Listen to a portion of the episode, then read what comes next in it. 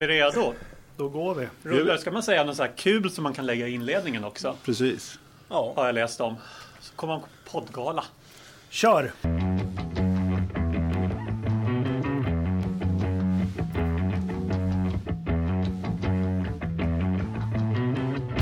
Välkomna till Forza Motorsportpodden och avsnitt 2.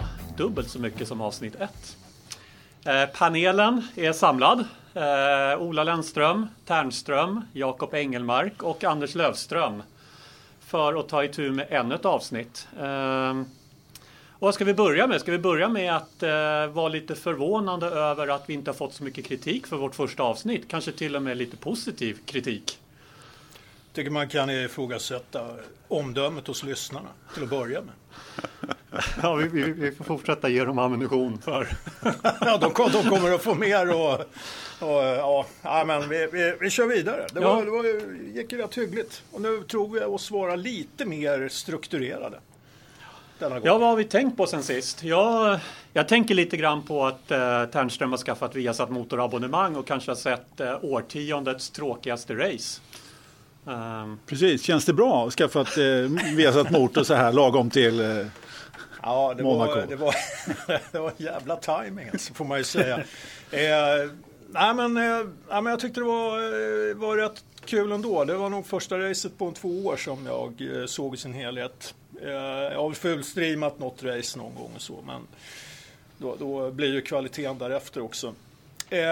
Racet var ju supertråkigt, det kommer vi att komma in på. Men jag tycker ändå sedan förra gången som jag hade Viasat att... sändningen har lyft på lite olika plan. Både det som kommer ut från alltså den världsfiden som går ut, bilderna, grafiken. Det syns att man jobbar på konceptet och piffar upp det lite grann. Kul tyckte jag med Björn Wirdheim och Rickard Rydell som experter. Tror jag är bra. Inte för att jag tycker att jag är dålig på något sätt egentligen, men det blir lite en liten förändring som vad ska man säga, det tillför lite ny energi i sändningarna. Kan alltid behövas lite nytt blod ibland sådär. Jag har ju varit med ett tag. Exakt. Jag gillar EJ väldigt mycket. Jag tycker han har lyft sig lite grann här. Men det gör ingenting att det har kommit in lite nytt blod och sådär. Men som jag förstod det så skulle EJ ta det lite lugnare framöver. Du hörde det på en podd? Nej, jag visste det. På en podd nära dig? Jakob, rädda upp situationen här nu. Vad du tänkt på sen sist? Vad jag tänkt på sen sist? Nej, jag har inte tänkt på någonting. Jag har bara sett och räknat antal lyssnare på vårt första avsnitt. Faktiskt både stolt och jättetacksam. Sen att vi får lite glada tillrop också på Facebook-sidan. Det betyder mer än ni som skriver tror faktiskt. Så det är väl det enda jag har tänkt på sen förra veckan. Sen har jag också lyckats se det här loppet i Monaco. Men jag kanske har en annan bild än vad ni övriga har av loppet. Ja, vad tycker vi om loppet egentligen? Jag måste säga, det var bland det tråkigaste jag har sett. Alltså det händer ju aldrig någonting i Monaco. Man förväntar sig inte någon omkörningsfest. Man förväntar sig inte något fantastiskt race. Men man kan väl åtminstone få se 20 stycken F1-förare köra ganska fort runt istället för bara ligga och cruisa och glida runt. Det är väl det jag tycker gjorde det här racet fullkomligt värdelöst. Ja, jag är benägen att hålla med. Jag tyckte inte heller att det var någon intressant lopp var det ju inte, i och med att alla satt och fiskörde rent ut sagt. Liksom. Och det var några som satt ihop ett bra varv vid några tillfällen, men annars så var det ju i stort sett bara positionskörning och Ricardo bestämde farten. Och det är bara att titta på hur många som blev varvade. Liksom. Det var ju inga varvningar alls. Det var 2 Williams som blev varvade hela tiden. Och annars så höll liksom kön samma tempo som de topp 5. Liksom. Det säger ju det mesta. Samtidigt så kan jag tycka att det gjorde väl förmodligen då att Ricardo hade problem med MGUK-n. Gjorde ju då att då var det ju ingen annan som körde på fullt. Och kör man på fullt i Monaco, då händer ju saker. Inte ens Verstappen kraschar ju, så att ja. Nej, men han måste väl spara lite till nästa race också. Ja, det är klart. Det har du rätt i. Han kan ju inte krascha mer än en gång per helg. Nej, det är sant. Jakob, låt höra. Ja, Jakob, nej, du håller inte med. Men nej, loppet var absolut inte underhållande. Sen följer man ju med det vi pratar om här också. Man läser på olika forum och hänger med i diskussioner. Att det blir en väldig panik för att det inte är races och inte omkörningar. Och det där har jag faktiskt lite svårt för att ha tagit ställningstagande. För mig så är en Grand Prix-helg, det handlar inte om antalet omkörningar utan det är dramaturgin kring hela helgen. Vad som händer runt om då och vilka förutsättningar. Och där vi var snudda lite första avsnittet kring det, där tycker jag Formel 1 har tappat lite glans mot hur det var förut. Det känns som alla är så mycket kompisar och allting. Det finns ingen dramaturgi under en helg. Sen en sak till med att de sitter och fikör så där. Det känns ju inte alls bra att titta på. Men det man också tänker på det är hur tekniskt Formel 1 är nu för tiden. För, låt oss säga om det här var för 25 år sedan och någon har problem och har effekt 100-160 hästar neråt. Nu fanns det ingenting för Vettel att hoppas på, men förut då kunde man hoppas på en missad växling eller något annat som kunde ställa till det. Men ja, nej, det var inte särskilt underhållande. Ja, jag har ju redan sagt att jag håller med. Jag tyckte... Ja, men det är intressant det du säger. Det ska finnas en dramaturgi i en racehelg. Och det började ju bra. Man byggde upp bra med spänning och det gick fort som fan i kvalet. Det var tätt mellan deltagarna. Det var ingenting att snacka om så att det fanns en jävligt hög förväntan. Sen tyckte jag att luften gick ur nästan redan i starten. För där kändes det som att alla hade bestämt sig för att nu ska vi bara ta det försiktigt här, första stinten. De körde igenom första början så snällt allihopa, såg till att alla kom igenom. Det var ju knappt någon som ens gjorde en antydan till försök, tyckte jag, och börja plocka någon placering eller någonting. Ja, den enda som plockade placeringar i början, det var ju just Verstappen. Han tog ju ett par stycken i första böj på utsidan. Ja, och där känns det ju lite grann som att rätt många var ju medvetna om att Verstappen skulle komma bakifrån. Yep. Marcus var ju väldigt snäll. Mycket snäll. Han hade nog kunnat hålla Verstappen bakom sig ett bra tag om han hade velat. Frågan är om det var kanske någon form av med flit. Liksom, han kanske inte ville ha någon flåsande där. Han visste det kanske inte hade varit smarta för Marcus att göra.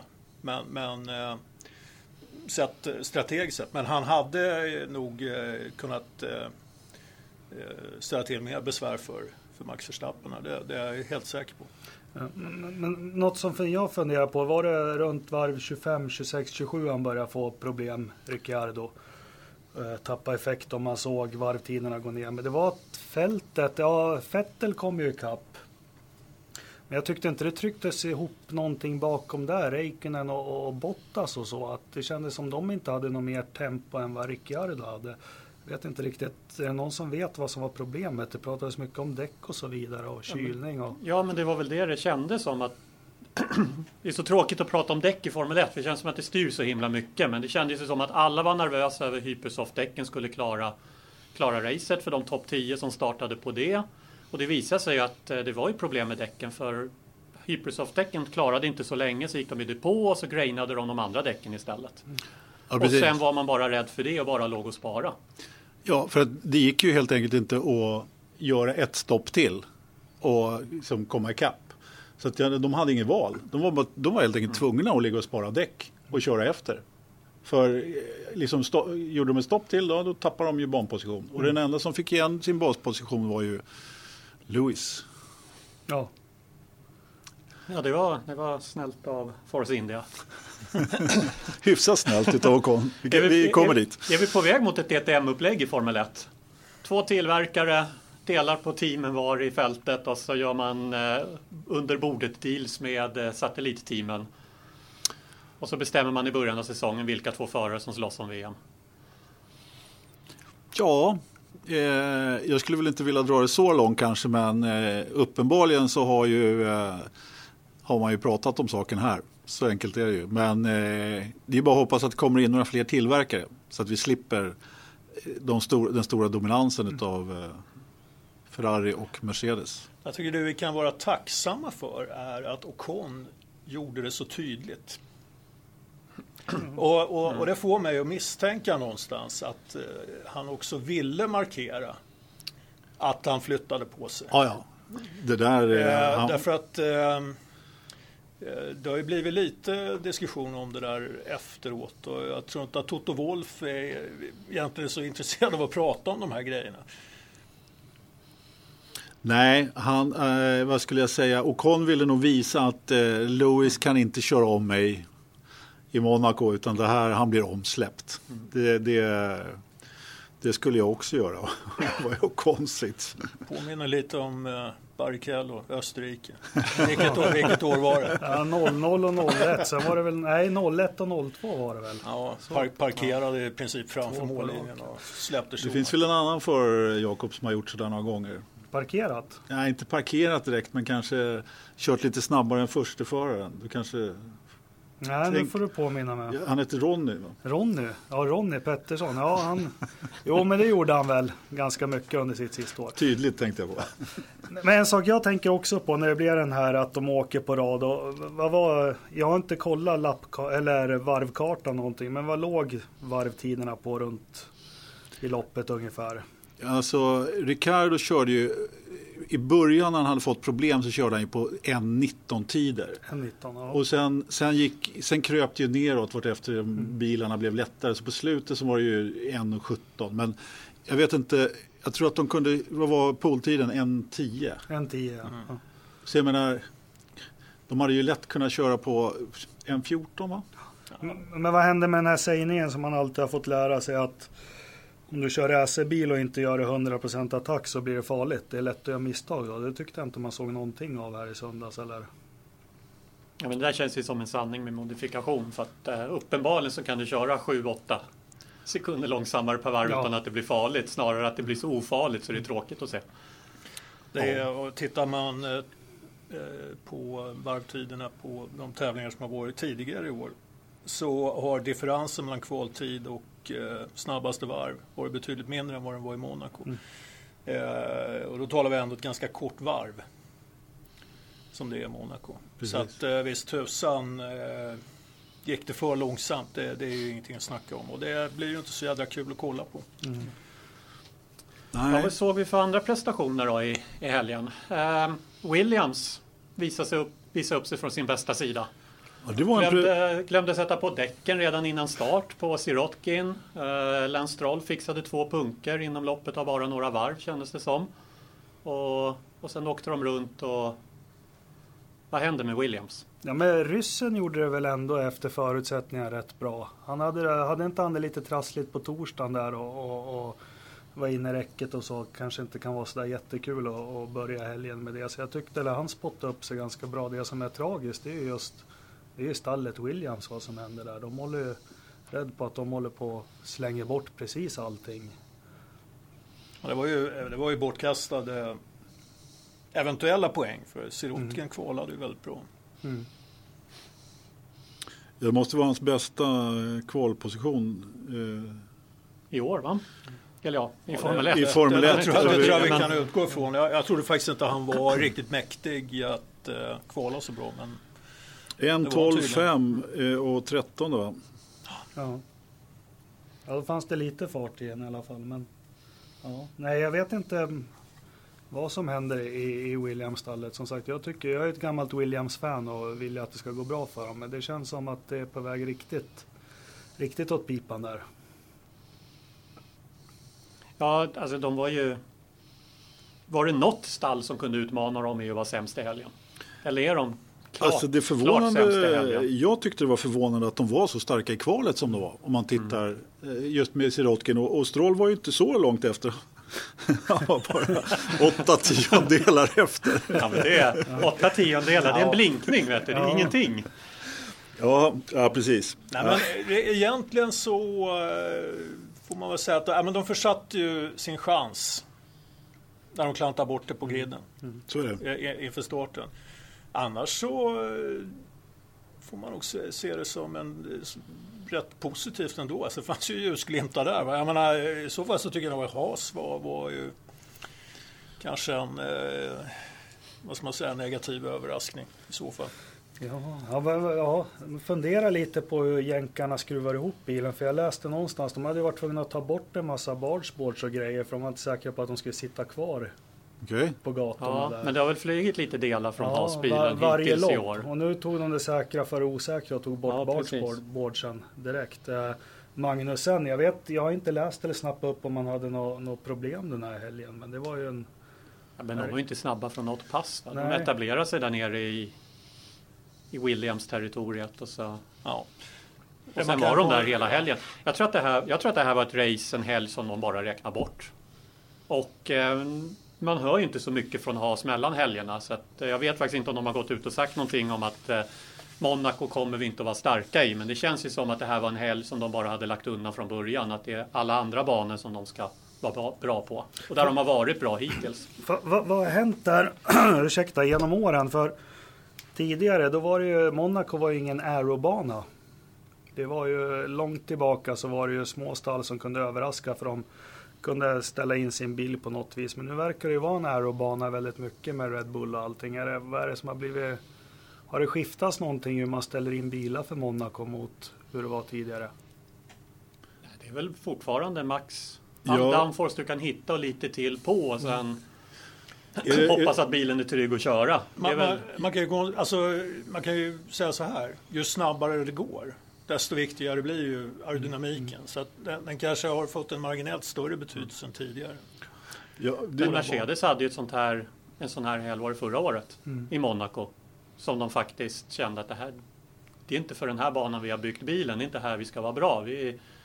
Och de var ju nervösa inför i år. Att de skulle ha en lika genomklappning. Men nu hade de inte riktigt det. Men de var inte på i år igen. Sen var det väl så förra året att de hade en längre hjulbas än alla andra. Och i år så har alla gått mot en längre hjulbas i stort sett. Men det jag skulle säga förut var att det den här podden kanske saknar är ju en teknisk expert. Om man ska vara lite självkritisk då. Men alltså det man pratar om i Monaco är ju kanske mekaniskt grepp. Precis. Det som behövs. Och det är klart att uppenbarligen så är Red Bull väldigt duktiga på, eller den bilen är ju väldigt har väldigt bra mekaniskt grepp. Och vad ska de med Adrian Newey till då? Det kan man fråga sig. Mm. Men som Ola brukar säga, de har en Renault-motor så att de behöver ju kompensera ganska hårt. Liksom. De behöver allt de kan få i gengäld. Ja, McLaren då? McLaren har jag också som ett team som gjorde bort sig i helgen. Berätta. Ja, tittar man på resultatet ser det ju inte roligt ut alls. Och visst, Alonso låg väl på poängplats när växellådan gav upp. Men sa han gearbox? 3 gånger. Det var motorn, tror jag. Ja, du tänkte så. Nej, jag bara fick för mig det. Menar du att Alonso inte säger som det är? Ja, men han gillar ju Renault. Han vann ju VM med dem 2 gånger, så han sa nog gearbox nu. Jag tror, vi får se vad det blir för bestraffning nästa helg då. Men det är någonting, för han fick väl rapporter från depån att det var problem med motorn innan, va? Jag kommer faktiskt inte ihåg. Nej, jag får kolla upp det. Men... uppenbarligen så var det något som gick sönder. Men det var väl nog växellådan. Sen behöver inte det betyda att han har straff till nästa race om de fortfarande ligger plus på växellådan. Men honom hade jag hoppats jättemycket på det här loppet. Det var väl men lite som McLaren gick ju bra där förra året när Button hoppade in och trodde att de hade en bättre bil för det. Men Alonso kändes som han somnade där i mitten av loppet och droppade bak jättemycket. Jag trodde han skulle kunna hålla sig närmare Ocon när han gjorde. Så jag tror han somnade av tristess. Ja, som alla vi andra. Fast det är inte riktigt hans grej att somna om i lopp tycker jag. Men såg du vad han sa efteråt? Om det är 2 som har varit kritiska mot det här racet efteråt så är det ju han och Hamilton. Okay, ja. Som närmast har inte gått ut och bett om ursäkt, för det gör väl ingen av dem. Men i alla fall sagt att det här var det tråkigaste de har gjort. Mm. Jag tror att Alonso satt där efter kanske 5-6 varv så började han tänka att vad fan gör jag här? Varför kör jag inte in det i år igen? Antagligen. Ja, det var ju ingen roligt race för Alonso. Man vet ju inte, eventuellt så... även om han inte rapporterade så kan det ha varit någonting med bilen som gjorde att han initialt började tappa rätt mycket på. och konkurrenterna. Mm. Men det vart inga poäng alls för McLaren där, den här helgen, va? Första helgen inte blir det. Nej, Stoffel gick ju i mål på en hedrande 14:e plats. Och när ska Stoffel hamna i skottgluggen då? Jag tycker han klarar sig nu. Det andra säsongen han kan åka och prestera som en Bottas i McLaren-kläder. När ska han börja få kritik? Eller får han kritik, Stoffel? För det var väl ett nytt ämne. Hittills har han väl klarat sig tack vare Honda. Men nu har de ju ändå en bil som Alonso tar poäng med. Mm. Sen är väl en ursäkt till Stoffel är just att om det är någon teamkamrat som är tuff att vara upp mot så är det ju Alonso. Men jag tror... Nu är ju inte McLaren ett team som brukar byta ut sina förare mitt under säsongen.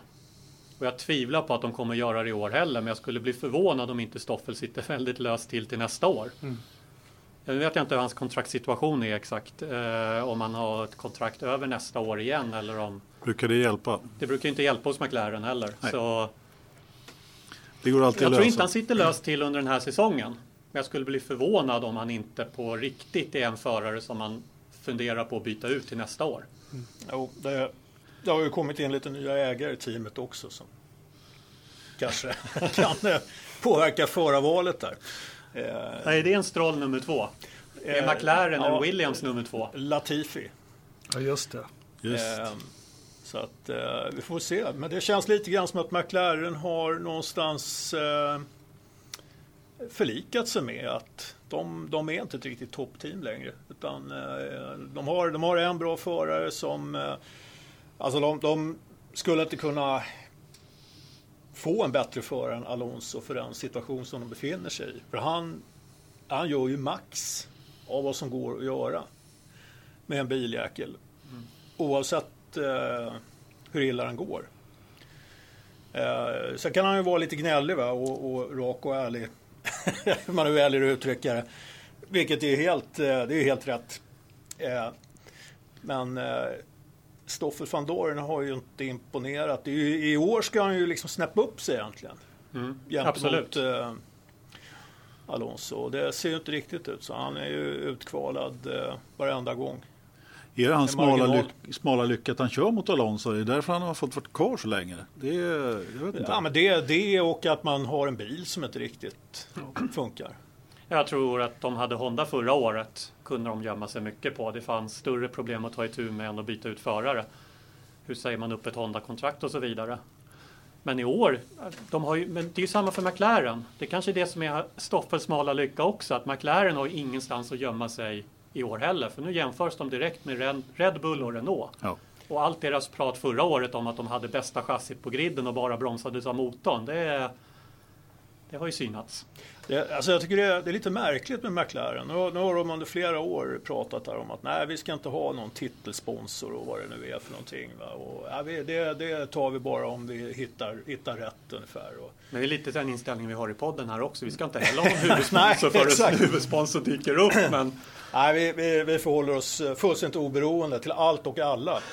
Men det finns ju en risk här att de går lite samma väg som Williams. Så att det kanske är Williams de snart får jämföra sig med istället för de andra teamen i toppen.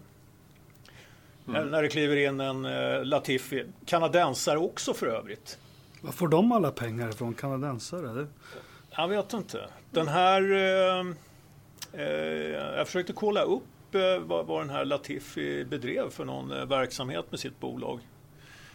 Jag lyckades inte hitta något. Det är något bolag som är skrivet på någon sån här skatteparadis, någon ö någonstans. Men det är inte mjölktetrö i alla fall? Nej, det tror jag inte att det är faktiskt. Och inte kläder som Stroll? Nej. Nej, jag har ingen aning. Men det kan vara något att spekulera i Facebookgruppen om fram till Kanadas Grand Prix. Vad får Latifi sina pengar ifrån? Vi ber om hjälp med detta.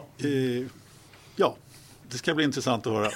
Fast McLaren alla sitter som ett frågetecken även på Facebookgruppen. McLaren har väl en titelsponsor här, Kimoa, vad det nu är. Är det någon som har någon aning? Det är Alonsos klädmärke. Ja, men vad är det för något? Ja, det är väl klädmärke. Okej, ja. Helt enkelt. Då är han en paydriver. Han är en riktig paydriver har han blivit nu. Det är klart han är. Ja. Foppatofflor har de väl också någon sponsor? Ja just det har de också. Ja. Eller vad det heter. Ja, precis. Mm. Ja, men alltså McLaren fick in lite halo i podden äntligen. Det var på tiden. McLaren-bilen har ju varit ganska clean från sponsorrekaler och annat. Den är, det ser ut som ett som team lite längre bak på griden brukar se ut. De där som kämpar med att få ihop den. Men de är ju lite längre bak på griden också. Så det är, ja, det är ju passande. Nu ja, vad säger man våra vänner i Sauber då? Det är svårt att plocka ut team i vilken ordning de har hamnat i det här racet. För alla låg ju bara kökörd i mittfältet. Nej, men nu tar jag helt fräckt upp Sauber som nästa team att granska i Monacos GP. Sauber, det är väl oroväckande med kvalet då, om man ska se till tidsdifferensen igen då. Var det 4 tiondelar den här gången? Som det mellan Marcus och Leclerc. Ja, Leclerc. Precis. Sen tycker jag väl, som sagt, jag har inte tittat någon varvkarta så, men visst fick väl Marcus bett på honom och körde väl fortare stundom än Leclerc under racet. Det kändes som att de i alla fall hade samma. Nu återigen, det är så svårt tycker jag att avgöra när de kör så långsamt relativt sett hela fältet, även om vi inte klarar av att köra det i grannområdet med vår bil som, eller vad det var någon tyckte där. Men det är så svårt att avgöra när du kör så mycket långsammare än vad bilen har potential till, så ligger ju nästan alla på samma varvtid. Men det kändes som att Marcus körde i kapp Leclerc och sen låg de i kön där. När de gjorde sina depåstopp då, så Leclerc ett varv före Marcus, va? Så gjorde ju då, och då hade de fritt fram båda två. Sen vet jag inte hur mycket Leclerc pushade naturligtvis, men då åkte ju Marcus i kapp Leclerc 9 sekunder som han var efter. Ja. På 5 varv eller vad det var. Kanske inte 5, men det var där mellan 20 och 25 varv någonstans. Sen var Marcus i kapp och då var ju naturligtvis Leclerc hindrad redan utav Hartley som han kom i kapp. Och sen låg de ju där och kunde inte göra någonting i stort sett. Vilket ju var då Max Verstappens smala lycka också då. Men uppenbarligen så visar ju Marcus prov på lite mer, vad ska man kalla det? Han har ju varit med ett tag i alla fall. Som man sa i någon intervju, han har ju lärt sig att hantera blå flaggor. Det är bra. Behövde inte så mycket i det här loppet, men när han kom i kapp Leclerc så såg man ju direkt att han släppte ju en lucka på 2 sekunder. Han låg ju aldrig bakom honom 10 tiondelar liksom, under hela loppet. Det gjorde däremot Leclerc. Han ville om Hartley. Och det fanns inte en sportslig att komma förbi där. Så att men kan man inte hjälpas åt? Det satt jag faktiskt och tänkte på. Kan man inte hjälpas åt om man är 2 mot 1 på något vis? Att den ena tar med Hartley ut på någon resa och så får någon smita förbi i alla fall. Jag vet, det borde väl funka, eller? Ja, de gjorde Leclerc gjorde det. Jo, det har du fan helt rätt i. Jag missade. Och Marcus kom om och så tjänar de 2 placeringar där. Det som är lite trist, frågan var väl vi har en svensk F1 och jag sa att jag känner ingenting. Men jag kan väl känna lite i söndags, dels för teamet Sauber och för Marcus då, så det var ju faktiskt läge i söndags med Alonso som bryter, Verstappen är faktiskt borta från start, Haas-bilarna är helt ur form. Hade ni någon mer där framför som brukar ta poäng som? Nej, men Williams var ju framför och bröt då. Ja, men det var ju faktiskt läge att kanske komma 9-10 i det här loppet tycker jag. Att man inte tog den chansen, det är lite tråkigt. Absolut. Men kunde de ta den chansen? Det, som sagt, det var ju en kökörning. Ja, precis. Och när Hartley dessutom uppenbarligen slår av på tempot för att Gasly ska få den lucka han behöver för att rädda poängen. Fast där läste jag, han skadade framvingen i starten och fick problem med däcken på grund av det hela tiden. Hartley. Det snappade jag faktiskt upp idag. Jag vet inte vilken artikel och vad jag läste i, men han hade jätteproblem med graining på grund av skadad framvinge som han valde att inte byta. Jo, men det pratades ju första varvet om att han var emot något. Ja. Stämmer. Ja. Det man kan säga tycker jag är att Leclerc visar att jag kanske får anledning att virka en bonad så småningom. De lyssnare som inte hänger med så har Anders och jag en egen liten fight på Forsas Facebook. Där jag har menat att Saubern är egentligen inte ett dugg snabbare än vad den var i fjol. Och skulle man bara titta på Marcus tid, ja då vet du fasen, då kanske det skulle få börja virka, Anders. Men Leclerc har faktiskt visat de senaste racen att den där bilen går att utmana med. Ja. Hör inte riktigt till topp 10, men strax där utanför. Där står han och knackar på porten i kvalen. Marcus gjorde ett jättebra race. Det går ju inte att säga någonting om. Sen vet vi ju förstås inte hur det hade sett ut om karaktären på racet hade varit en helt annan. Det vill säga att alla hade kört för fullt. Nej. Men för fram till den punkten på helgen så hade ju Marcus inte haft någon vidare pace gentemot Leclerc. Det var en klar skillnad mot dem i alla passen och i kvalet. Ja, och det börjar redan med det första testpasset. Ja, och det är lite ett mönster som vi känner igen sedan tidigare. Och det där måste han ju bryta. För att visst, det är bra att göra bra race på söndagen. Men det är lite bortkastat om man inte kvalar bra. Mm. Ja, men så är det ju. Han har ju gjort flera bra stintar på Supersoft sent i loppen som med bra varvtider, och han har liksom kommit till fatt folk, men då kommer han inte om. Som just är bortkastat lite grann. När han väl har fått liksom ordning på bilen och däck på och en bränslenivå som passar honom, bilen är lite lättare, då kör han fort, men då är han redan borta. Samtidigt så kan jag tycka att han har ju ett sätt att bygga upp helgerna på, och han har ju aldrig varit den som är snabb från början, och det är ju kanske hans största svaghet, skulle jag också säga. Han måste kvala bättre, och får han inte 3 kvalförsök. Han gör ett kvalförsök, bankar in ett varv som är för dåligt. Han gör nästa kvalförsök ofta och får till en liten bättre tid, och sen så ska han göra sitt avgörande kvalförsök då. Och får han inte tredje försöket, som han ofta gör hyfsat bra, vilket han inte fick varken i Spanien eller här i Monaco. Kommer inte ihåg hur det var i Baku nu. Får han inte sitt sista kvalförsök, då är han borta jämfört med Leclerc, som då har hittat fart i bilen tidigare. Mm. Stor svaghet naturligtvis. Så. Ja, men det tänkte jag på, och särskilt nu i Monaco är det ännu viktigare att banka in första försöket och kanske att det är det bästa. Men, och det är också lite roligt, det vart en gul flagg där på slutet för han bromsade på sig i första kurvan. Men de som fick lida för det var ju Hartley och Eriksson, och det är inte ofta som att en Alonso eller Verstappen eller något får lida för det där. Nu sitter ju de med bättre bilar, men det... Ja, de har redan gjort sin tid i Q1. Så att, Jo, precis. Men de kanske inte är så där jättedesperat. Nej, jag kan inte uttrycka, men den kommer senare avsnittet vad jag menar. Nej, men det är väl att de... Dels sitter de ju bättre material också, men de har inte satt sig i den här situationen. Precis, allting hänger på sista kvalvarvet. För att och framförallt i Monaco, antingen har Nico Rosberg eller en Schumacher som fabricerar fram en gul flagg eller så. Men i kvalet händer ju... Så sista varvet av de som ska försöka gå vidare från Q1, de satsar och tar i, och till skillnad från i racet då blir det ju misstag. Om man så du menar alltså att Leclerc gjorde en Schumacher? Nej, det var inte det jag menade. Jag menar att Nico gjorde en Schumacher och Leclerc bara bromsade på sig. Nej, men i Leclercs fall så hade han på andra försöket så pass bra varv så han kunde, nu bromsade han på sig på tredje försöket, men ja, jag har svårt att hitta orden för vad jag menar. Det kommer sen, det är förvirrat idag. Men det som Leclerc har fått lite kritik för då, det skulle ju vara då att han var lite orutinerad, låg för nära och fick ingen kylning på bromsarna och så vidare. Ja, men så pass sent i racet. Han hade ju absolut ingenting att förlora.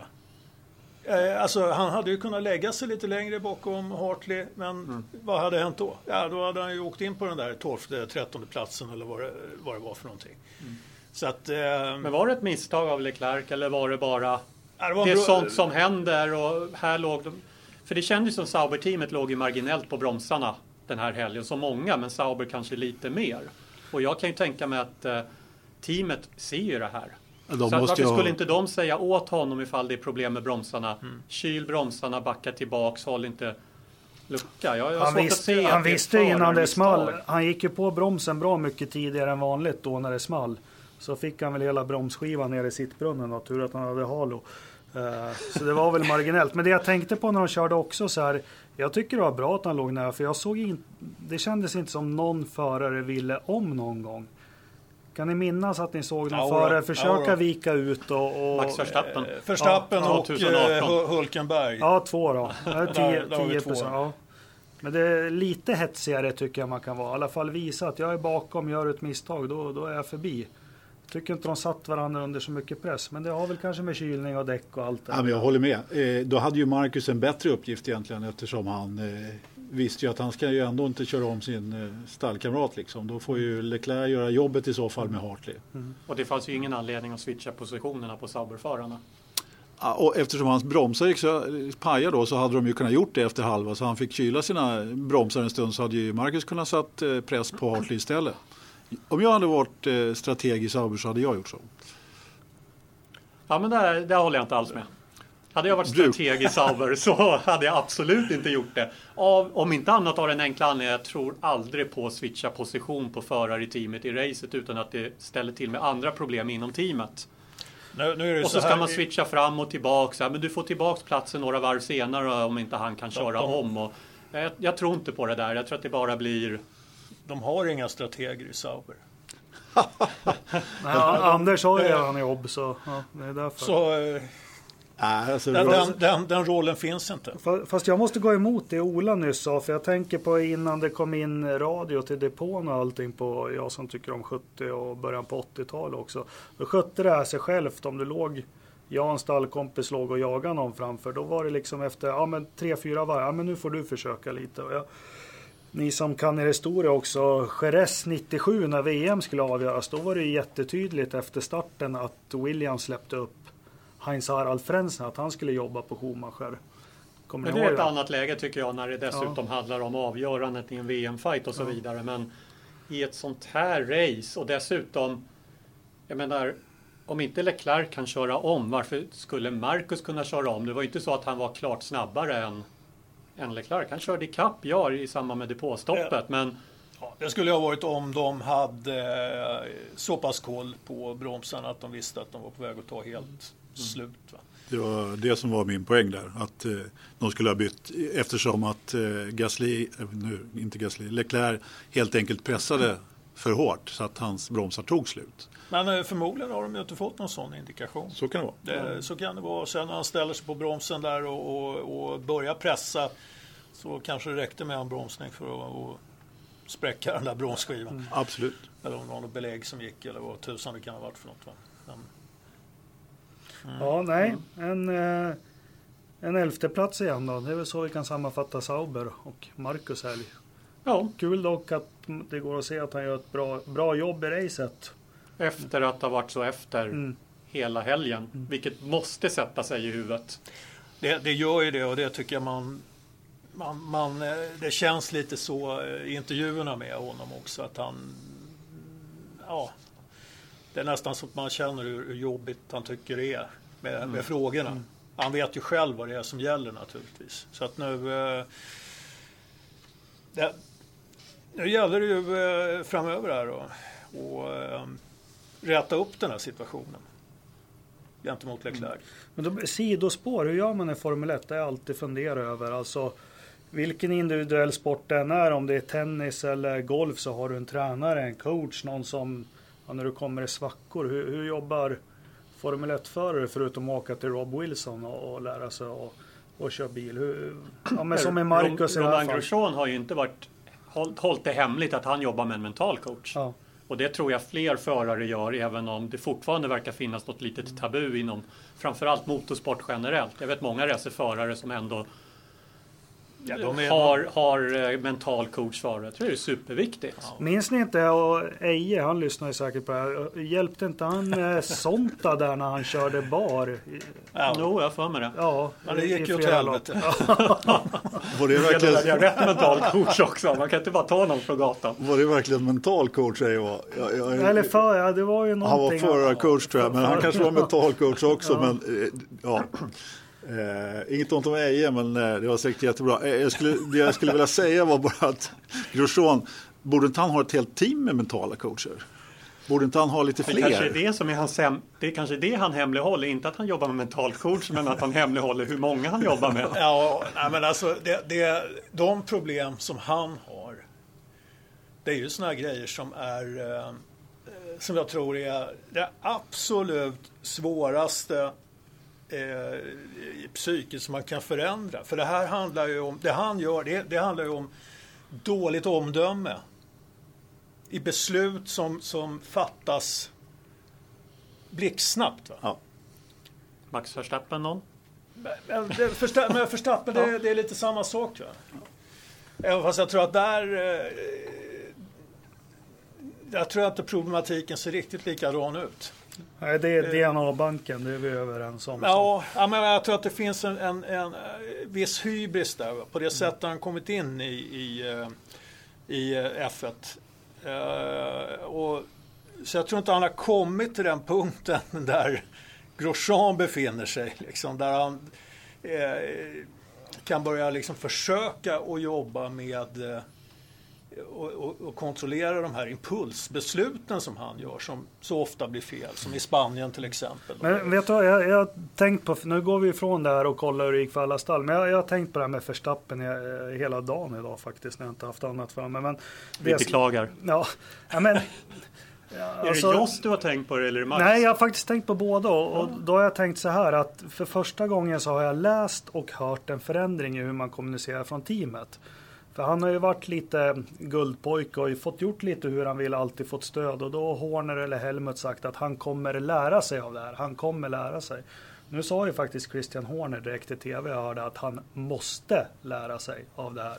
Det tycker jag är en ganska tydlighet. Sen hans pappa, när Benetton inte var nöjda med honom, försökte de elda upp honom. Och det hoppas vi inte att Red Bull ska göra nu.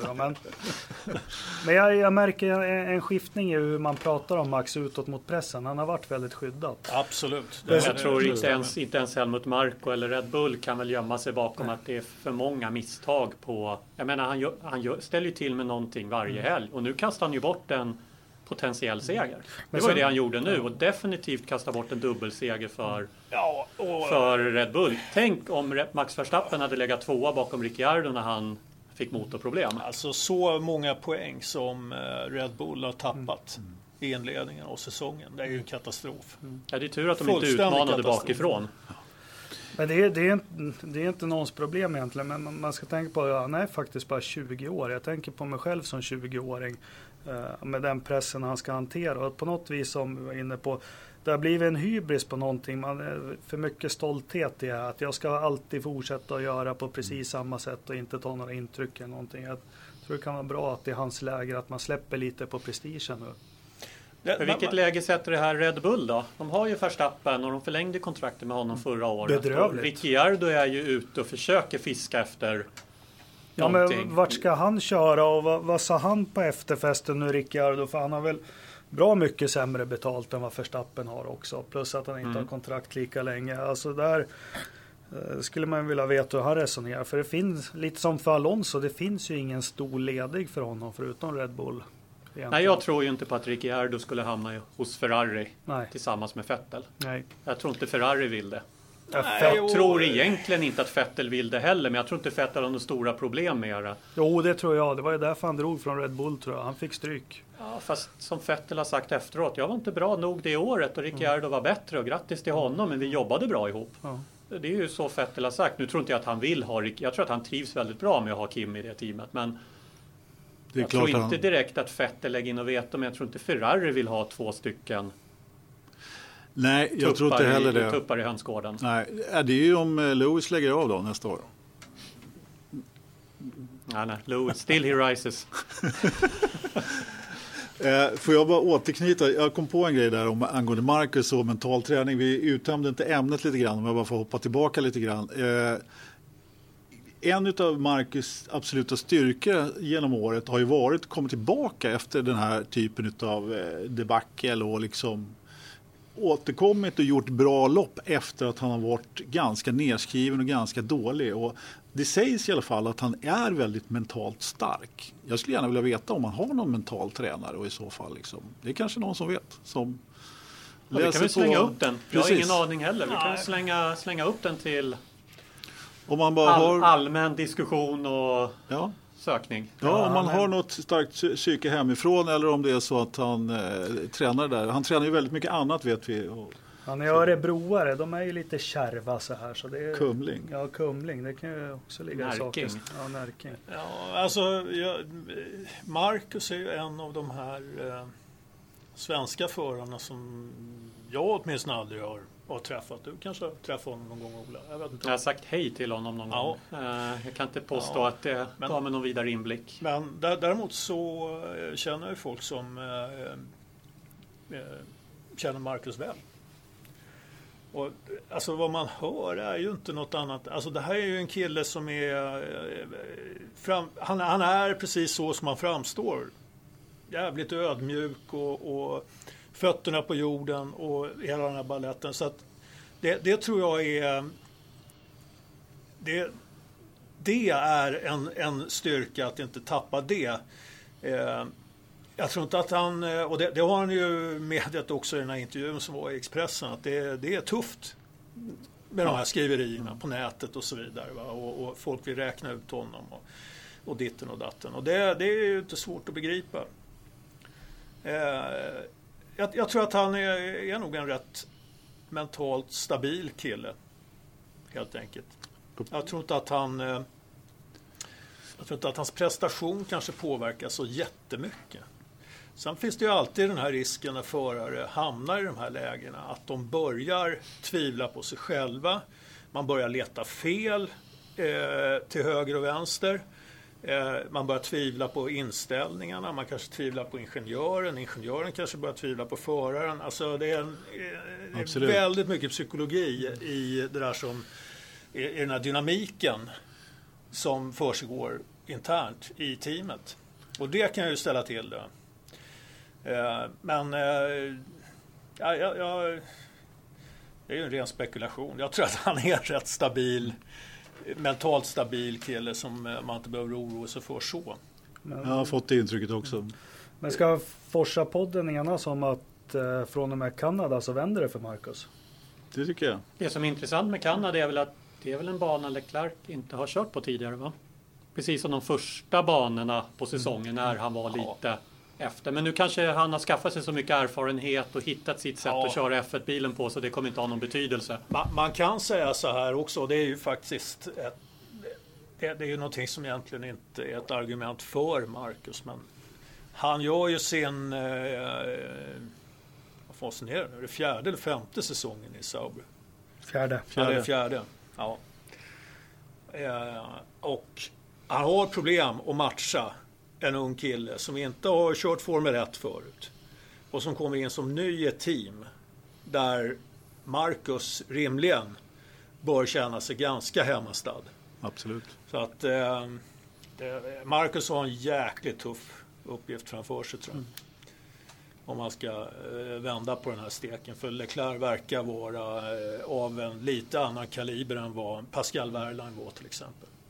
Det är han definitivt, skulle jag säga. Livrädd när han kom in i stallet. Eller livrädd, men när han gjorde bort sig då i de två första loppen så var det ju många som räknade ut honom ganska snabbt på en gång. Det var ju bara att vänta liksom. Långsam är han inte. Och han har ju visat också att han klarar anpassningen. Och han har haft... Det var en tuff inledning för honom. Och det är också någonting värt att notera. Att han var under press. Han var definitivt... Han hanterade det och har vänt på det. Ja, och vet ni vad jag gillade när han var under press där i inledningen på säsongen och gjorde något misstag? Direkt tog han på sig, jag överkör, jag kör fel, det var jag som gjorde fel, jag gjorde dumhet. Ja, precis. Alltså, precis. Wow. Han skyllde inte på någon. Nej. Det var bara han själv. Det här är en kille med ett potentiellt Ferrari-kontrakt och Ferrari-support bak med vägen in, men det var väldigt ödmjuk och bara, jag gjorde fel. Det var inte det man är van att höra från en racerförare. Han liksom skrek på radion, I'm an idiot. Ja, precis. Ja, just det. Ja. Ja, men jag tror, det var väl Blomman och Björn och Rickard spekulerade väl i det i sändningen om Leclerc skulle kunna vara redo för Ferrari till nästa säsong. Redan nästa år, ja. Det tror jag absolut. Jag tror han är det, men undrar om Ferrari är det. De har ju inte vana att plocka in unga förare. De vill ju vänta. Men hur länge ska Kimi hålla på? Tror vi att Vettel är redo? Ja, det tror jag. Jag tror det. Jag är tveksam. Ja, men det är absolut, det är intressant, mycket intressant. Jag tror att Leclerc också är helt redo för att köra Ferrari nästa år. Absolut, men det ska ju funka runt omkring. Det kan ju bli en Ivan Capelli av det. In i Ferraris stöd, stor press, det är någonting annat att komma in i de där teamen. Men de har ju, å andra sidan så har ju Ferrari som vana att återanställa sina utsparkade chaufförer nu för tiden. Så att det finns ju alltid en comeback-chans där. Ja, men jag tror den han i så fall skulle ersätta är ju naturligtvis Räikkönen. Och nu är det ju inte så att Räikkönen presterar jättedåligt. Men han når ju inte upp till Vettels kapacitet. Och på den nivån så tror jag absolut att Leclerc kan prestera. Så jag tror inte att de kommer att uppleva något större tapp. Om de skulle plocka in Leclerc istället för Räikkönen. Man byter ut gamlingen mot en ny ung bara som lika snabb, menar du? Ungefär så. Ja. Sen får Leclerc mogna på sig och sen mot slutet av nästa år så är han i fatt Vettel. Ja, för inte. Vad var mer att säga om Monacos GP då? Force India förvånade mig lite grann. Ja. På ett positivt sätt. För jag trodde de skulle göra en Haas den här helgen. Jag trodde inte de hade bilen att... eller var det Ocon som gjorde hela jobbet? Och gjorde ett jättejobb att ta den här bilen på. Vad hände med Pérez? Det greppar jag aldrig. Vart harvade han någonstans? Var han inblandad? Pérez stora problem var väl att alla åkte på en enstoppare det här racet. Och då kunde inte han göra som han brukar och vara ute och köra på gamla däck länge. Pérez är ju en notoriskt dålig kvalare alltså. Kollar man hans kvalstatistik genom åren här så... måste man nästan börja undra. Alltså. Det är få som kan uppvisa så mycket minus som han, egentligen. Stoffel? Ja, Kartoffel vadå? Mm. Han kommer snart att... Men problemet med Stoffel Vandoorne är att han presterar... Har du belägg för det egentligen? Att Pérez är en så dålig kvalare gentemot sin teamkamrat? Jag sitter och funderar mot Ocon förra år. Jag har inte siffrorna i huvudet. Jag har att Ocon kvalade ut honom lite, men det var ju jämnt mellan dem. Och han och Hulkenberg var jämna också. Jag var inne och tittade på statistiken sen Pérez började. Ja, du har förberett det alltså. Ja, jag har förberett mig lite grann. Vad fan är det här? Tidsmässigt så kanske det inte är så jädra farligt sett över en hel säsong. Men placeringsmässigt så har han ju minus på de flesta av sina teamkompisar. Och då har ju inte de alla gånger varit de vassaste kvalarna heller. Så att, och det vet vi, jag menar, om det är någon som har varit stark på och köra med hårda däck och andra grejer och ta bilarna i mål och på bra placeringar så är det ju Pérez. Så att, han har ju en styrka där. Oh ja. Så att Ocon gjorde det jävligt bra. Sen tycker jag det är lite lustigt alltså för att Force India kändes nästan som de var på fallrepet när säsongen inleddes. Exakt. Och nu är de där de var i fjol, känns det så. Jag hade de inte någon stor uppdatering? Det har väl egentligen alla, men var det inte prat om att de närmast började med en fjolårsbil, inledde säsongen och sen de låg lite efter utvecklingsjobbet? Så känns det också att de jobbar nästan... Men backa lite, soppan VJ runt Force India, byta namn. Hör vi något mer? Vet vi något mer? För det var ju väldigt här för ett par månader sedan.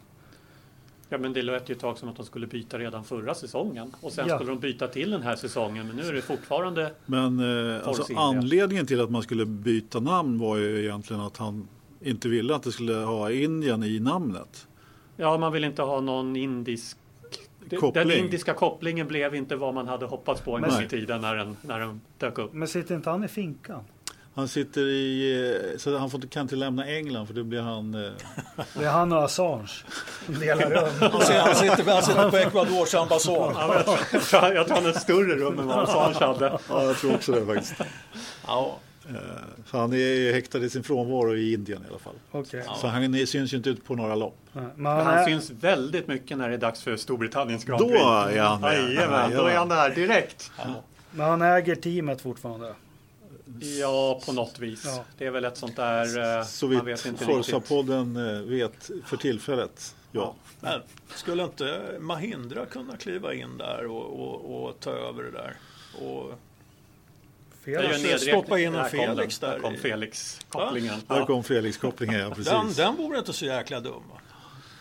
Jag kan inte finanserna nu på Mahindra. Jag har inte förberett mig lika bra som Törnström här, men det ska nog till ganska mycket finansiering där. Ja, men jag har ju förstått att Mahindra är väl en fruktansvärt stor biltillverkare i Indien. Alltså. Eller vad de nu gör för något. De är en stor, stor biltillverkare. Men jag har faktiskt ingen aning om de har tillräckligt med miljarder för att ha miljoner kvar när de har gett sig in i Formel 1. Ja, det där. Men det löser de. Det är några... Ja. Man kan väl vända på det, skulle man hindra överhuvudtaget. Det finns ju inga biltillverkare som står på kö och kliva in i Formel 1 idag. Så nej. De verkar ha det ganska bra i Formel E. Ja, ja det har de ju säkert. Men varför inte höja profilen lite? Ja, ja, men höjer du profilen i Formel 1 eller i Formel E idag som biltillverkare? Ja. Ja, Mercedes kliver in i Formel E, Porsche kliver in i Formel E. Ja. Det är en bra fråga. Mm. Mm. Nej, men Force India då.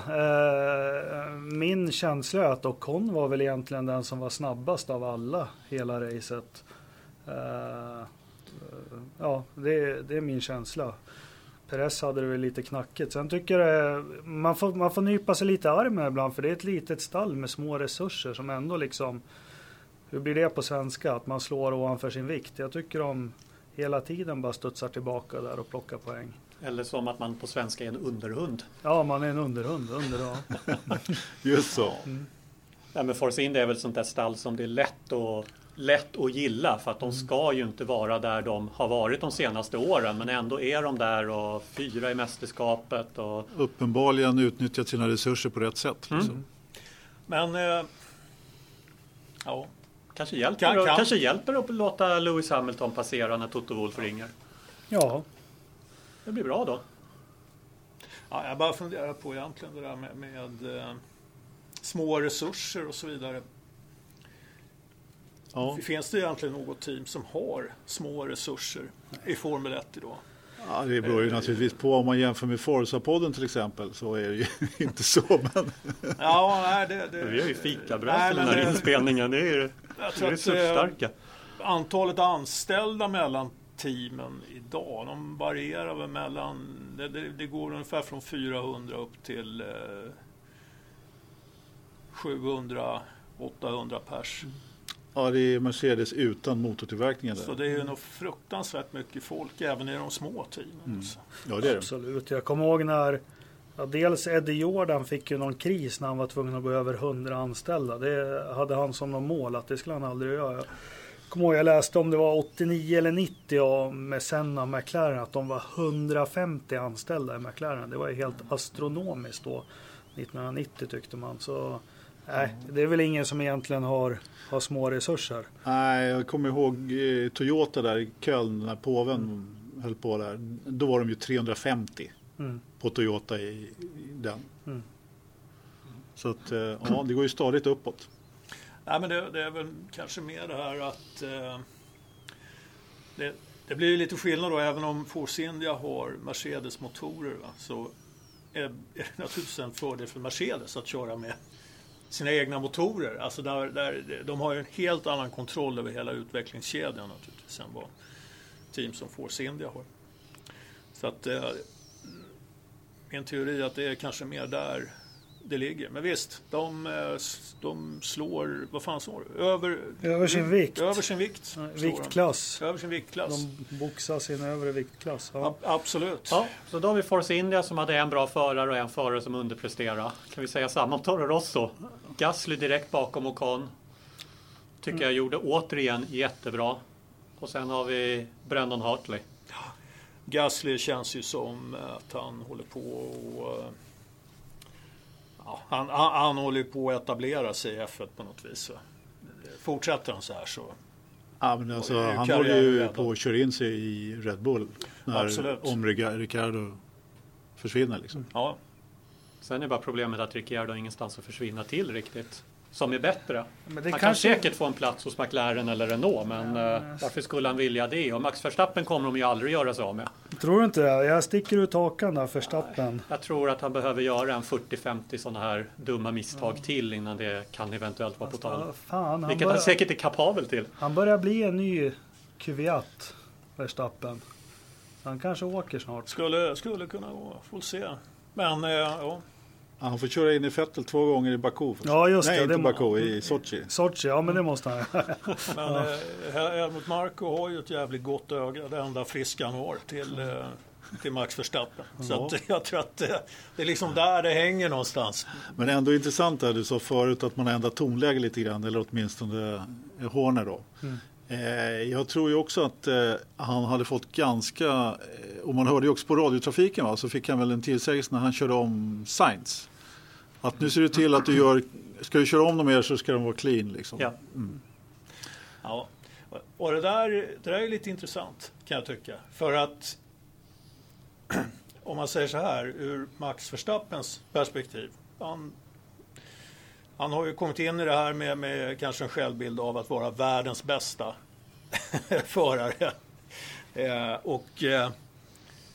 Och då få den typen av order i hörlurarna under ett race. Va? Det är ju lite av ett underkännande. Men jag tror att Red Bull, de ser de här bristerna hos honom. Och det enda sättet att tackla det här, det är att faktiskt sätta honom på plats. Mm.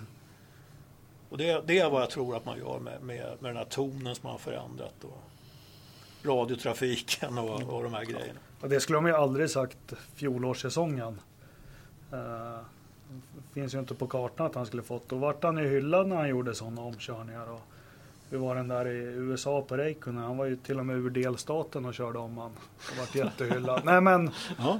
Nej men det är intressant. Det ska faktiskt bli det ska jag följa till nästa om vi spelar in lite. Jag ska försöka följa allt som händer inom Red Bull och Verstappen och allting. Jätteintressant. Och i Kanada är det också lätt att göra misstag. Mm. Säger du bara. Ja, där finns några som har kört in i vägg där någonstans. Fast han har aldrig varit världsmästare så han tar väl någon annan väg då. Ja, just det. Ja, men det finns ju fler att välja på där. Så att det... Men, finns det något mer? Vi måste nästan nämna Ricardo, va? För jag tycker det blir så tråkigt att prata om Ferrari och Mercedes. För de gjorde ju bara vad de skulle. Ja, men häftigt att se... Och vi har inte ens pratat om Renault, men de känns ungefär lika inspirerande just nu. Sainz var det synd. Han blev ju inlåst med de där däcken att han kom till Q3. Det är liksom, han har inte så mycket att göra. Jag gillar ju Sainz. Jag tror jättemycket på honom. Jag tyckte synd om honom. Han måste ha haft det skitjobbet sista 30 varven. Ricciardo nämner honom. Jag tycker det är superhäftigt att se en idrottsman gå in inför ett engagemang, med sitt engagemang och inför ett evenemang så här att han toppade från första dagen han satt sig i bilen på torsdag, lugnt och fint, metodiskt, och så körde han hem det på söndag. Jag tycker det är superläckert. Han var snabbast i varje pass, vann racet. Rent det enda han inte fick med sig var snabbaste varvet på grund av motorproblemen, men sättet han hanterade motorproblemen var ju, jag tror, det här är första gången han vinner ett race utan att det är ett kaosrace. Mm. Utan att en säkerhetsbil eller krockar eller annat ställer till det och så seglar han igenom där. Utan det är första gången han kvalar till sig en position som han vinner från. Full kontroll över hela helgen på något vis. Mm. Men alltså det går inte att göra det bättre än vad han gjorde. Mm. Å andra sidan hade det här varit på vilken annan bana som helst så hade de parkerat. Ja, de hade definitivt inte vunnit. De hade parkerat den. Han hade inte kommit någon vart. Men där jag tjatar om briljansen på 80-talet med att växla och häl och tå och gas och broms och allting. Man har förstått, han fick ju köra jäkligt mycket annorlunda. Han fick ju ställa fram bromsbalansen ganska mycket, 7-8%. Mm. Så han har ju under tiden han varit jagad av Vettel och haft det här problemet så han har ju kört briljant också. Sen så tycker jag det lite väl att det var i klass med Schumacher 94 på femmansväxel för att han inte petade 95 till och med. 95. Vad skönt det känns att rätta Raidman. Det känns underbart. Ska vi ta den där? Ja, Spaniens GP 95. Vann Schumacher. Nej, Damon Hill. Nej, han var 94. Din och min favorit. 94 vann Damon Hill. på Spanien. Han körde i mål på femmans växeln. Det var 95. Det var 94 när man hade däckchikar. Exakt. Ja, men han, jag skulle nog jag håller på 94. Det var då han körde på femmans växeln. Precis, som hade en däckchikan mitt i allting. Är någon som har en dator så googlar det. Ja, men jag sitter för fullt. Jag ska bara låta dig prata dig längre. Det var Williams första seger efter Senna dog. Nej, men det stämmer. Det var 94. Ja, det är klart det stämmer. Det är klart det stämmer. Jag säger ju det. Det är klart det stämmer. 94. Vad jobbigt igen när du var rätt. Det var en, det är jättejobbigt faktiskt. En poll på Autosport idag om vilken prestation som var bäst. Ja. Ricardos nu i Monaco eller Schumachers 94 då. Ja. Ja, det var 94. Ja, och Schumachers prestation på femmans växel vann då med 70 mot 30 tror jag. Eller något sånt där. Jag vet inte, det är väldigt svårt att veta vilken prestation som Ricardo gjorde. Om man säger så här, nu minns inte jag loppet 94, men... minns du det 95 då? Nej, om jag minns någonting från 94. Men jag minns att han vann. Men han måste ha byggt upp ett rejält försprång. Ja, han ledde stort. Och var ju väldigt, väldigt överlägsen. Annars så är ju...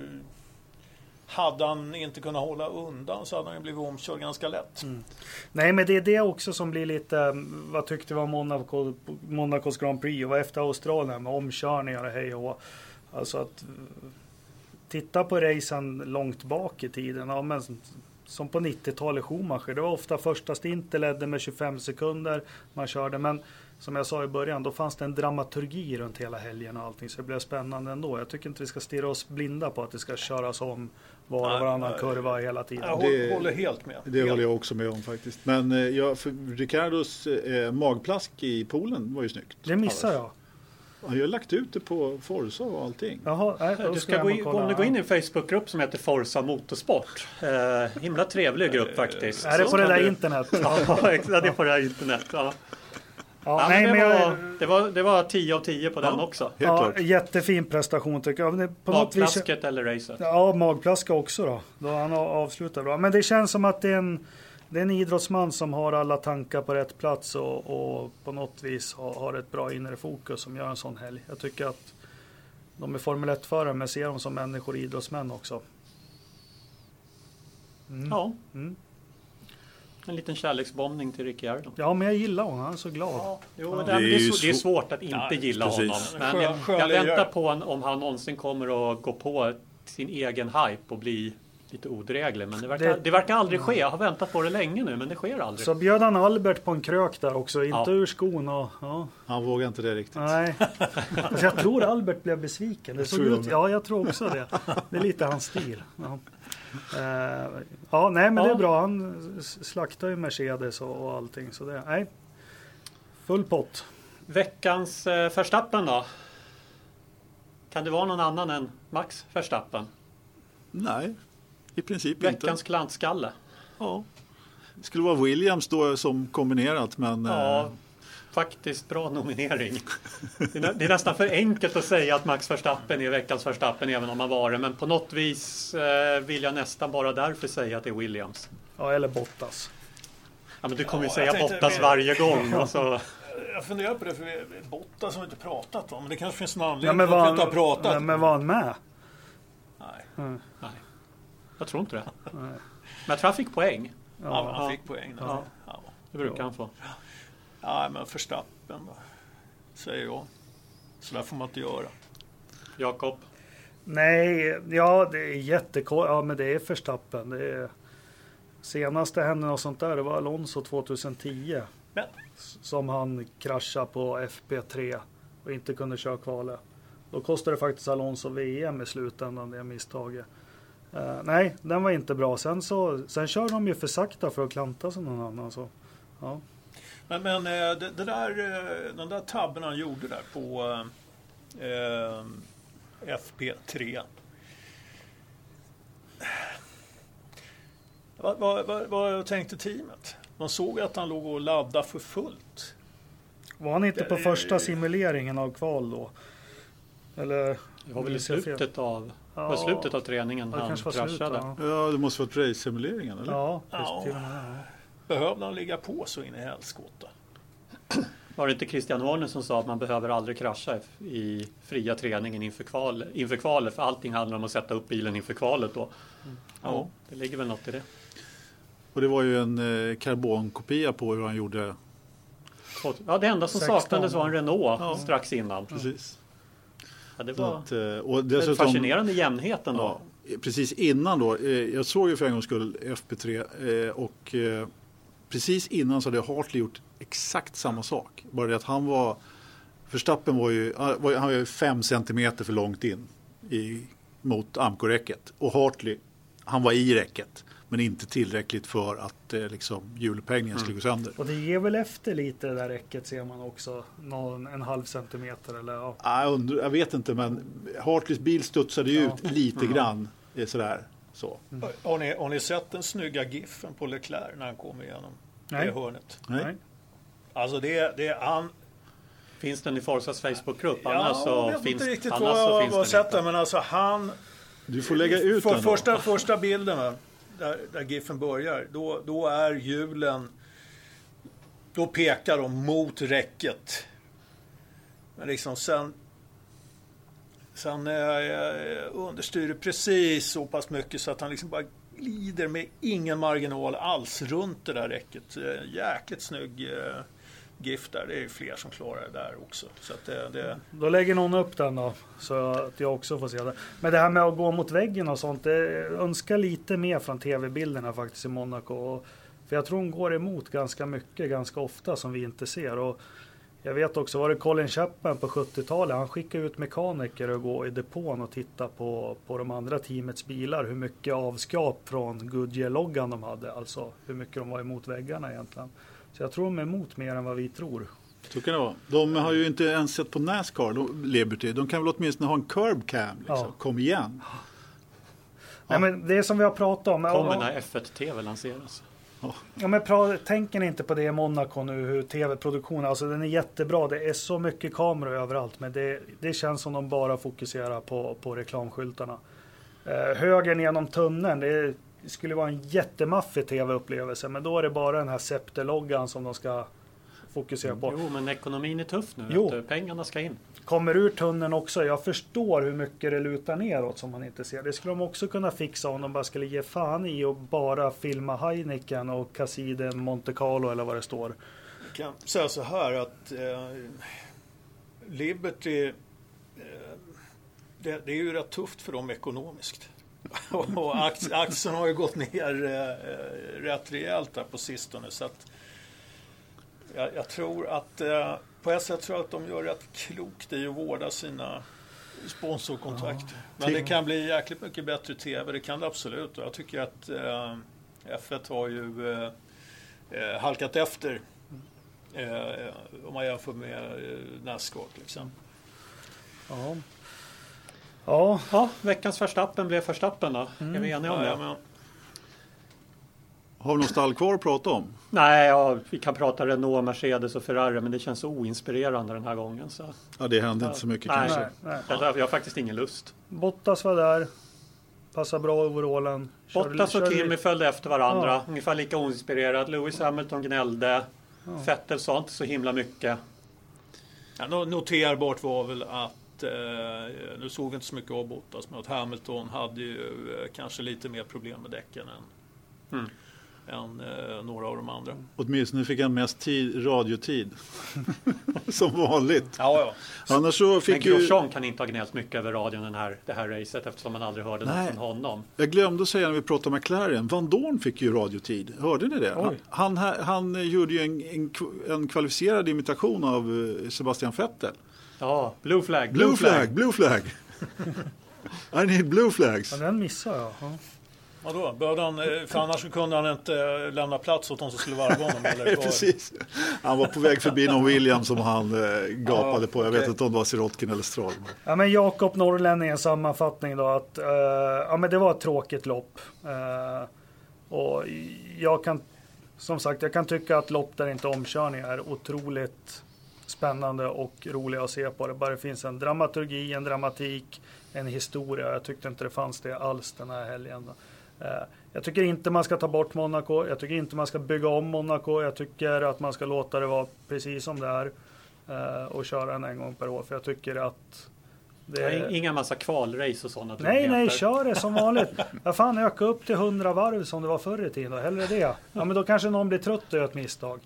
Inte när de kör inte då kör nej då har du rätt till. Nej, men som sagt, vi ser fram emot Kanada istället. I alla fall gör jag det är min sammanfattning av det. Jag skulle är på väg att sammanfatta vår lilla sändning här egentligen. Och, ja, vi har veckans Forza-fråga också, får vi inte glömma. Ja. Men det var ju faktiskt fler grejer som pågick i helgen. Och det var ju Indy 500 som också vart lite av ett antiklimax tyckte jag då. Mm.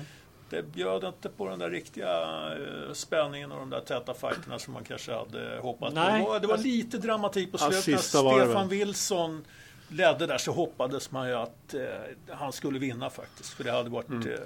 det varit en väldigt bra story. Det var ju en hyfsad dag för Australien, va?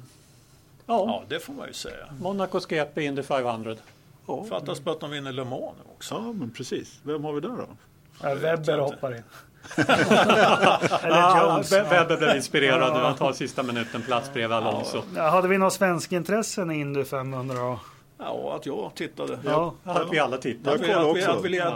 Vi desperat letade efter en ful feed. Ja, just det. Ja. Det var det vi var intresserade av. Danica Patrick, hon visste inte varför hon kraschade, men hon kraschade. Det har hon aldrig vetat. Nej. På tal om svenska intressen. Ja, precis. Ja. Om jag får sammanfatta Monacos GP då, om vi ska gå tillbaka dit. Det kan du få göra. Ja. Om Indy 500 var så tråkigt så du måste tillbaka till Monaco. Så. Ja, jag fick ju aldrig chansen för att när de börjar prata om modifieringar på banan, jag måste ju komma med en annan åsikt än den som Jakob har om att bygga om banan och köra 100 varv och andra tråkigheter. Jag vill absolut att de ska bygga om Monaco. Jag skulle väldigt gärna vilja ha någon form av, kanske inte alternativspår, men hallå, så svårt kan det inte vara att bygga till en lång raka och en hårnål. Så att det åtminstone går att göra, liksom, ha en kurs eller DRS-zon till liksom, och göra en omkörning. Jag har inga problem med det. Jag gillar Monaco sådär, men... Har du studerat kartan? Nej, jag har inte studerat Google. Jag gjorde faktiskt det då. Och jag se om man skulle trycka in en raksträcka någonstans. Raksträcka kan man inte göra. Det finns några ställen där man skulle kunna snirkla till och få något annan dragning på den där banan. Men det är ingenting som... Du är inte i byggbranschen, har jag. Nej, men... Då fastighetspriserna där så tror jag att det blir lite väl dyrt att jämna par kvarter med marken.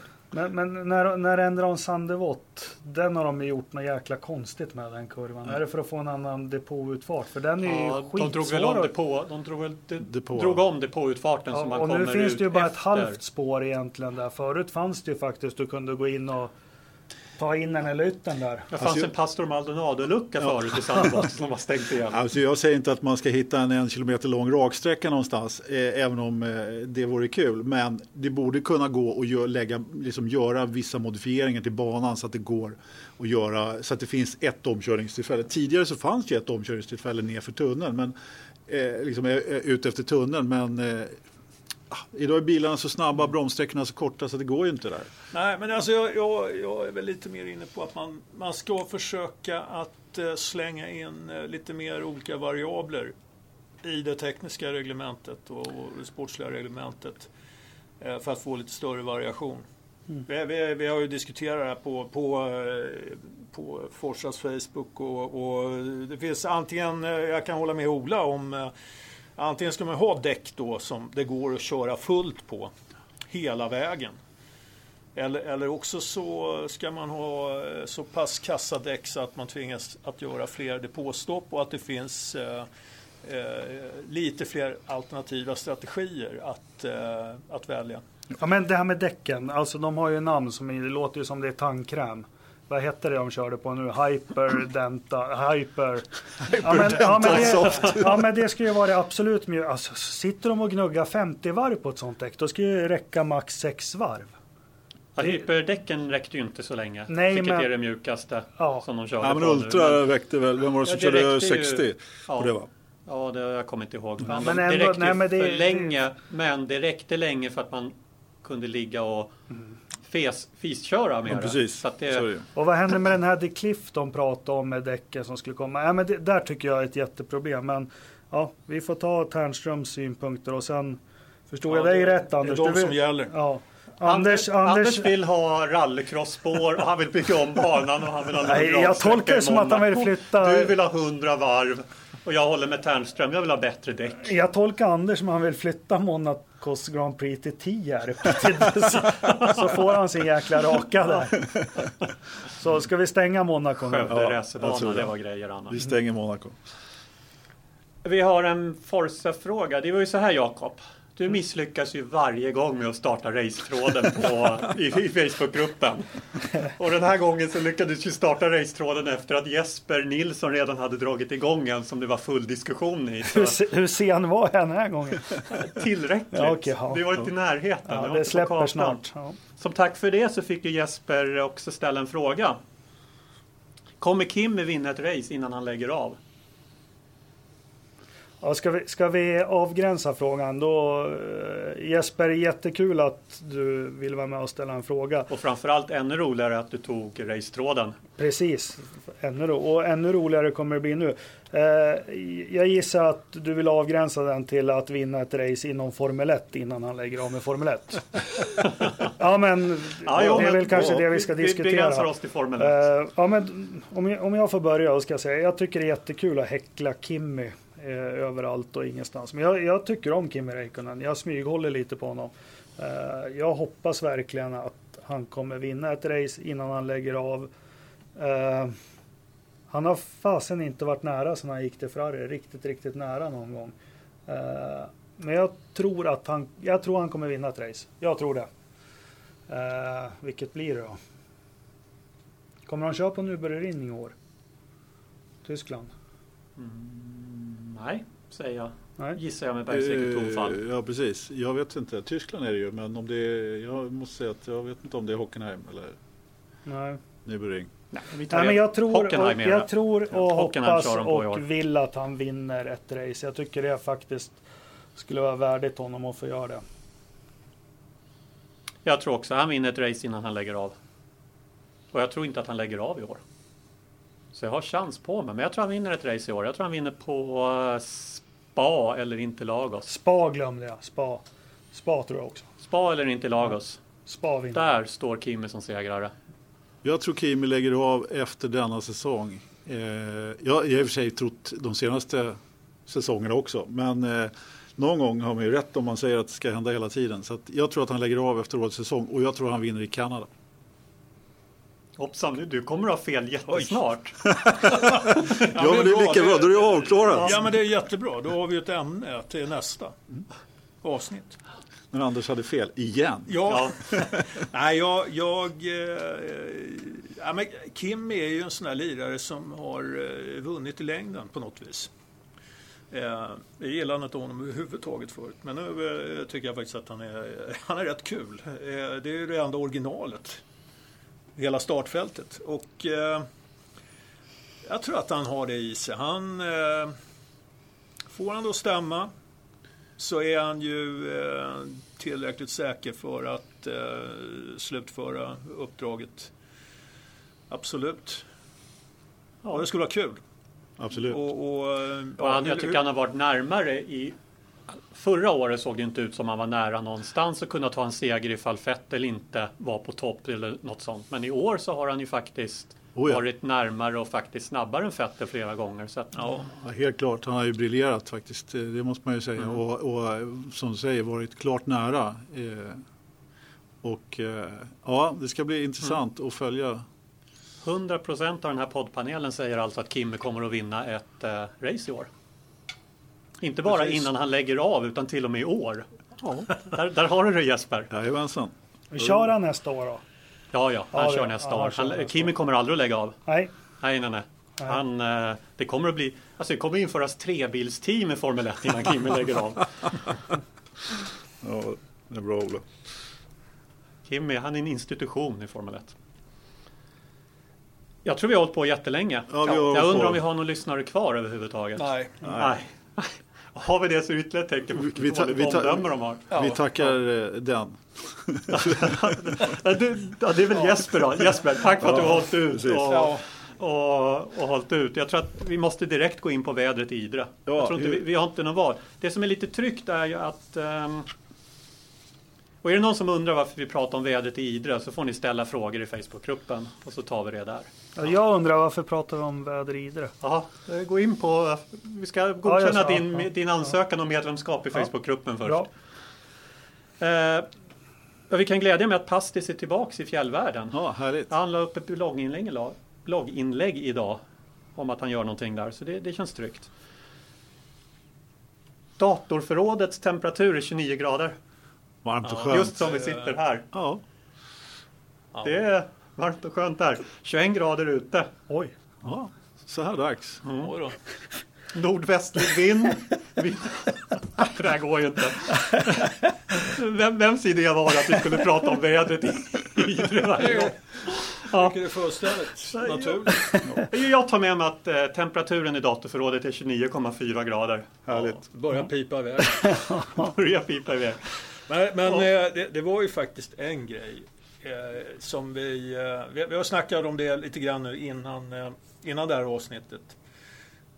Första avsnittet så berättade vi lite grann om Forza Motorsport och så vidare. Va? Och vi vill ju inte ge det felaktiga intrycket att det bara var vi som sitter här i princip som gjorde sajten. Nej. Det var ganska många fler. Ja, jag gjorde ingenting. Så nej, det vet vi. Så gör du det nu? Nej. Man ska göra det man är så bra på. Vi kan väl räkna upp dem som vi kommer ihåg. Är det någon som känner sig förbisedd på något sätt så hojta till. Så gör vi ett helt avsnitt om vederbörande nästa gång. Ja, precis. Det är bra. En timme minst. Absolut. Så, den som... Då har vi 25 minuter kvar till någonting annat. Ja, men precis. Ja. Det låter bra. Vem rabblar namnen på dem då? Ja, vi får försöka hjälpas åt här. Men kan vi, när du redigerar, lägg på lite stråkar och så? Ja, men det kan... Ja, det är bra. Ja, men Johan Skog. Ja, precis. Han var ju före mig in i Forza och var den som knackade väldigt mycket av koden som vi skulle ha sen på Forza. Och sen så var det ju då Loranga, Mats Eriksson som skrev om de här alldeles helt hopplösa tvåhjulingarna, va? Han gillar moppar. Ja, precis. Ja. Och sen så hade vi, vilka hade vi fler då? Vi hade Jan Johannesson skrev mycket Indycar. Just det, han var på lite Indycar. Våra redaktionsmöten var alltid på KTH. Och det var en kille som hette Anders Ytterström. Anders Ytterström. Race-doktorn. Han gjorde inte så mycket annat än liksom hade mötesrummen för redaktionsmötena, va? Om jag kommer ihåg. Ja, och talade om för oss när vi hade tekniskt helt fel om aerodynamik. Ja, just det, det är sant. Teknisk expert efterlyste jag här förut. Absolut. Ja. Sen hade vi då Salo, som jag nu har glömt namnet på. Thomas, vad hette han? Som skrev Salo, STCC var det inte så? Ja, han skrev ju alla svenska banor. Ja, just det. Vet du, om alla banor och skrev väldigt mycket, kunde mycket. Ja. Hade kört hundkoja på alla svenska racerbanor i stort sett, överallt. Mm. Alla 4-5 stycken. JBS? Joakim Brohede. Den fan. Var han verkligen tillförde han verkligen någonting? Nej, men han skrev om amerikansk racing tillsammans med dig. Och det var väl en sån där liten stödverksamhet som vi hade. Nej, jag och IBS, vi skrev mycket kart. Vi hade mycket roligt. Ja. Ni hade roligt åt oss. Men det var fler. Det måste vara bra många fler. Alltså Rickard var ju med från Värmland där ett tag. Sen hur mycket han skrev kommer inte jag ihåg. Jag måste säga att mitt minne sviker mig det lite där. Men han var med i redaktionen under en period i alla fall. Sen hade vi en kille som hette Jari som var med en stund i redaktionen också. Just. Som värvades som nyhetschef på F1-sidan av någon som sitter här vid bordet. Var det jag? Ja, det var du som värvade honom. Honom nämnde vi mest för att slippa ha en timmes långt avsnitt om honom. Fast ni betalar väl av hans... fortfarande var avgångsvederlag. Ja, precis. Ja, det var bra. Han hade full koll på allt som hände i i alla finska media. Ja, han körde Mika Häkkinen i taxi och ja, och precis. Grejer, exakt. Att, det var det på grund av Jari vi fick åka och se den där stolpen i Mårtensdal? Nej, Jari var inte med på det.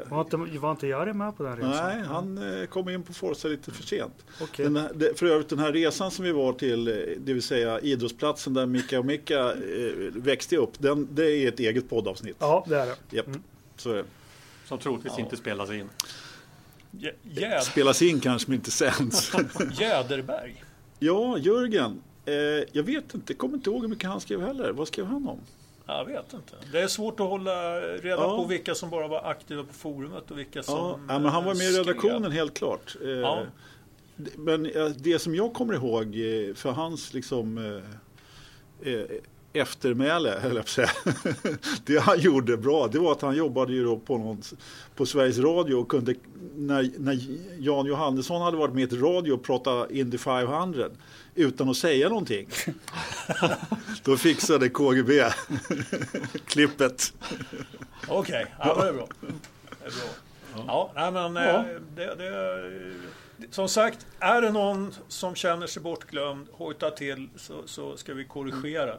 Så det är troligtvis inte medvetet, men det kan mycket väl vara så. Det kan vara så. Det kan vara så. Högst troligt. Och sen kan vi väl be om lite inputs med kritik, frågor och ämnen i Facebookgruppen som vi kan ta upp också. Det heter feedback. Jag tar det som ren och skär kritik. Med det så... Det är väl dags att vi avslutar avsnitt 2. Är det någon som har något som absolut inte kan släppa innan vi sätter stopp för det här? Det får inte säga så, för då tar det aldrig slut. Nej, det gör ju inte det. Jag är ledsen, Jörgen, men det var rally du skrev. Förlåt. Där har vi det. En bra avslutning. Temperaturen i datorförrådet är fortfarande 29,4 grader. Och med det avslutar vi avsnitt 2. Tack för att ni lyssnade. Tack. Hej då.